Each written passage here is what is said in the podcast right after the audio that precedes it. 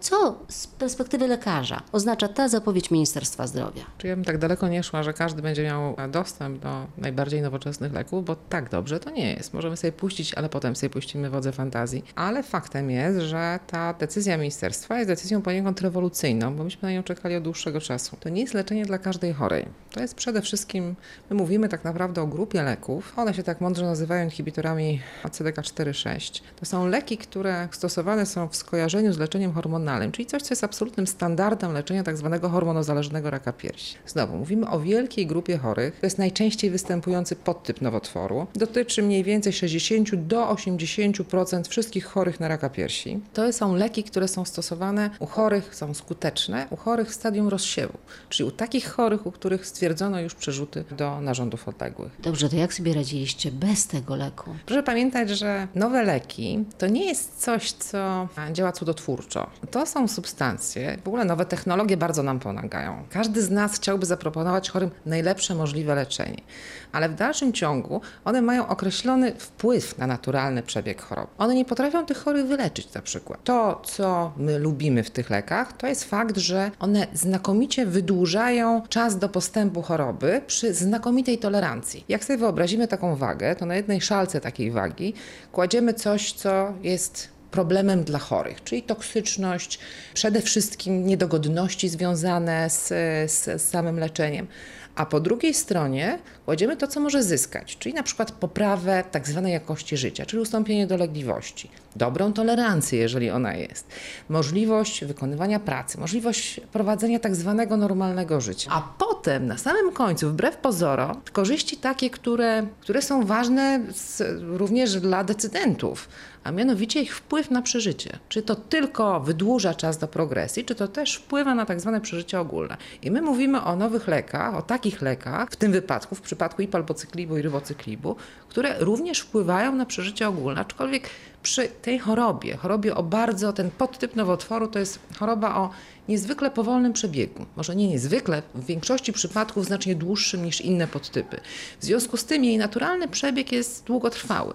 I są takie chore, które latami żyją i tutaj z chorobą, nawet w stadium rozsiewu. I tutaj określenie choroba przewlekła jest jak najbardziej na miejscu. Są chore, które mediana przeżycia, czyli mniej więcej 50% chorych, żyje około 5 czy około 60 miesięcy. To jest naprawdę długo. W związku z tym, znowu mówimy o leczeniu, które w jakiś sposób wpływa na naturalny przebieg tej choroby, ale my byśmy chcieli, żeby te chore jak najdłużej pozostawały w jak najlepszym komforcie, żeby jak najdłużej mogły poniekąd nie pamiętać o tym, że są chore na raka. Te leki trzeba podawać stale. Większość leków podawanych w tym zaawansowaniu choroby daje się do czasu, kiedy one działają i są dobrze tolerowane, bo taka jest filozofia leczenia. To są drogie leki? Bardzo.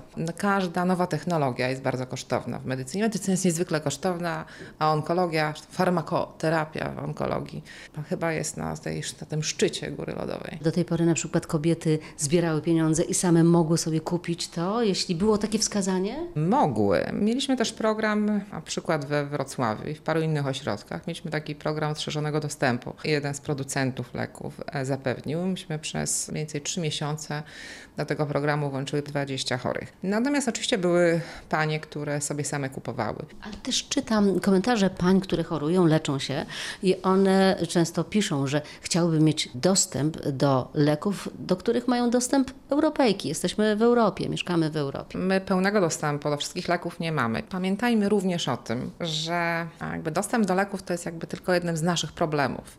Ja oczywiście jako lekarz bardzo bym chciała mieć możliwość leczenia absolutnie najlepszego z możliwych. Takich leków, które nie mają refundacji, jeszcze kilka jest, chyba nawet bardzo pilnych i bardzo nas to boli. No, no nie są refundowane ze środków publicznych. My właściwie mamy obowiązek również udzielać, my jako lekarze, obowiązek udzielać informacji chorym o wszystkich możliwościach, tych również najlepszych i nierefundowalnych opcjach leczenia.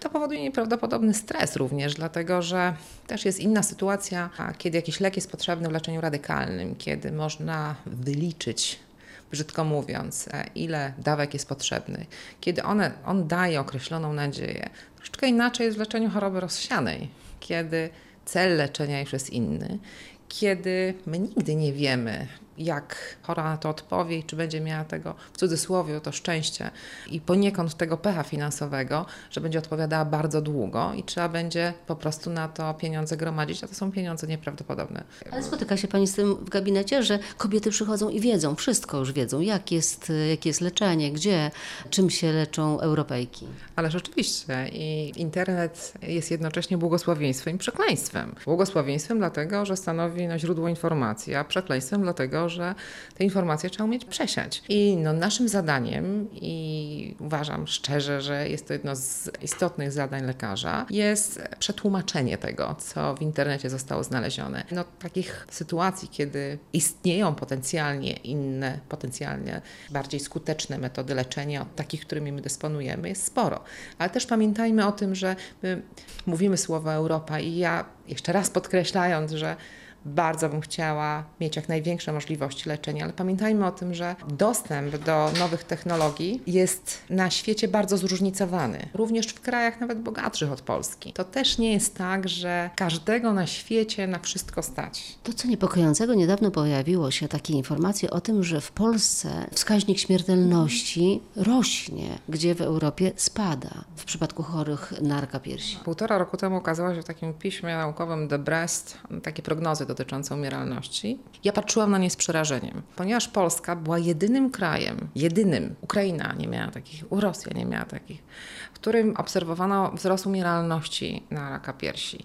I jak pokazywałam to moim kolegom i koleżankom, to wszyscy mówili, że to jest jakaś manipulacja na, na z całą pewnością dane, co to za człowiek coś takiego mógł opublikować. No i to są smutne prognozy. Ja myślę, że dzieje się w Polsce na szczęście bardzo wiele, żeby do tego nie doszło, żeby umieralność na raka, na raka piersi w Polsce spadała. My jesteśmy gorsi od Europy, około 10 punktów procentowych. Ale z czego to wynika? Ja szczerze uważam, nie z braku dostępu do nowych technologii, nie, z braku organizacji. Po to są breast unity. Leczenie skoordynowane w ośrodkach, które są wyspecjalizowane, chorych na raka piersi, przynosi znacznie lepsze efekty niż w rozdrobnionych, nieodpowiednio usprzętowionych, ze słabym dostępem do specjalistów w różnych ośrodkach. I to, że w tej chwili nie mamy prawa wysyłać zaproszeń, to też spowodowało, że zmniejszyła się mimo wszystko liczba kobiet, które się zgłaszają do screeningu. Ale pamiętam, że te zaproszenia były niestety wyrzucane. Myślę, że bardzo duży udział mogli tu by mieć lekarze POZ-ów. I to dotyczy screeningu nie tylko raka piersi, to na przykład dotyczy screeningu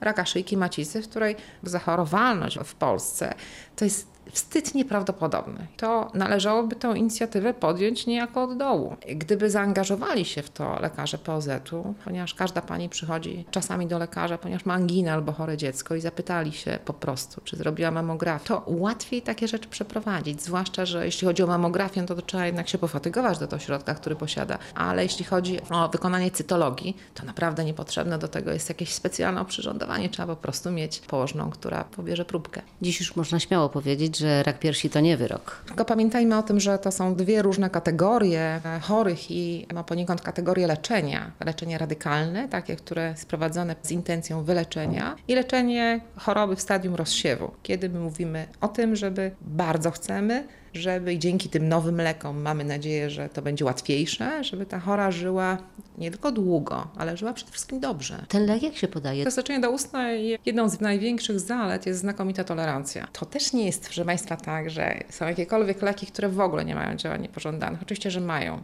Natomiast one generalnie są dobrze akceptowane i to są takie działania niepożądane, które są bardziej widoczne na papierze niż, niż odczuwane przez chorą. A jak to teraz ma wyglądać w praktyce? To znaczy, że pacjentki, które mają wskazania do tego, mają się zgłosić, czy będą wzywane? Jak to będzie wyglądało? Nie, no w ogóle w kryterium zawsze, jeżeli prowadzone jest jakiekolwiek leczenie, to my nie zmieniamy go, jeżeli chora odpowiada na to leczenie, to nie ma powodu, żeby go zmieniać tylko dlatego, że nowy lek został wprowadzony. Czekamy na taki moment, kiedy dojdzie do progresji choroby. Pamiętajmy o tym, że my mamy program lekowy, który ma określone kryteria. Właśnie tylko zastanawiam się nad tym, jak to będzie wyglądało, że teraz na przykład kobieta, która jest w takim stadium usłyszała, że jest zapowiedź, że nowy lek jest już dostępny w Polsce i ona pewnie przyjdzie tutaj i powie, a pani doktor, a może to dla mnie? Tak, może to dla pani, ale może dla pani za 5 miesięcy na przykład. Może nie w tej chwili. Jeżeli ktoś odpowiada na jakikolwiek rodzaj leczenia, to trzymajmy się jego. Szkoda marnować ten efekt.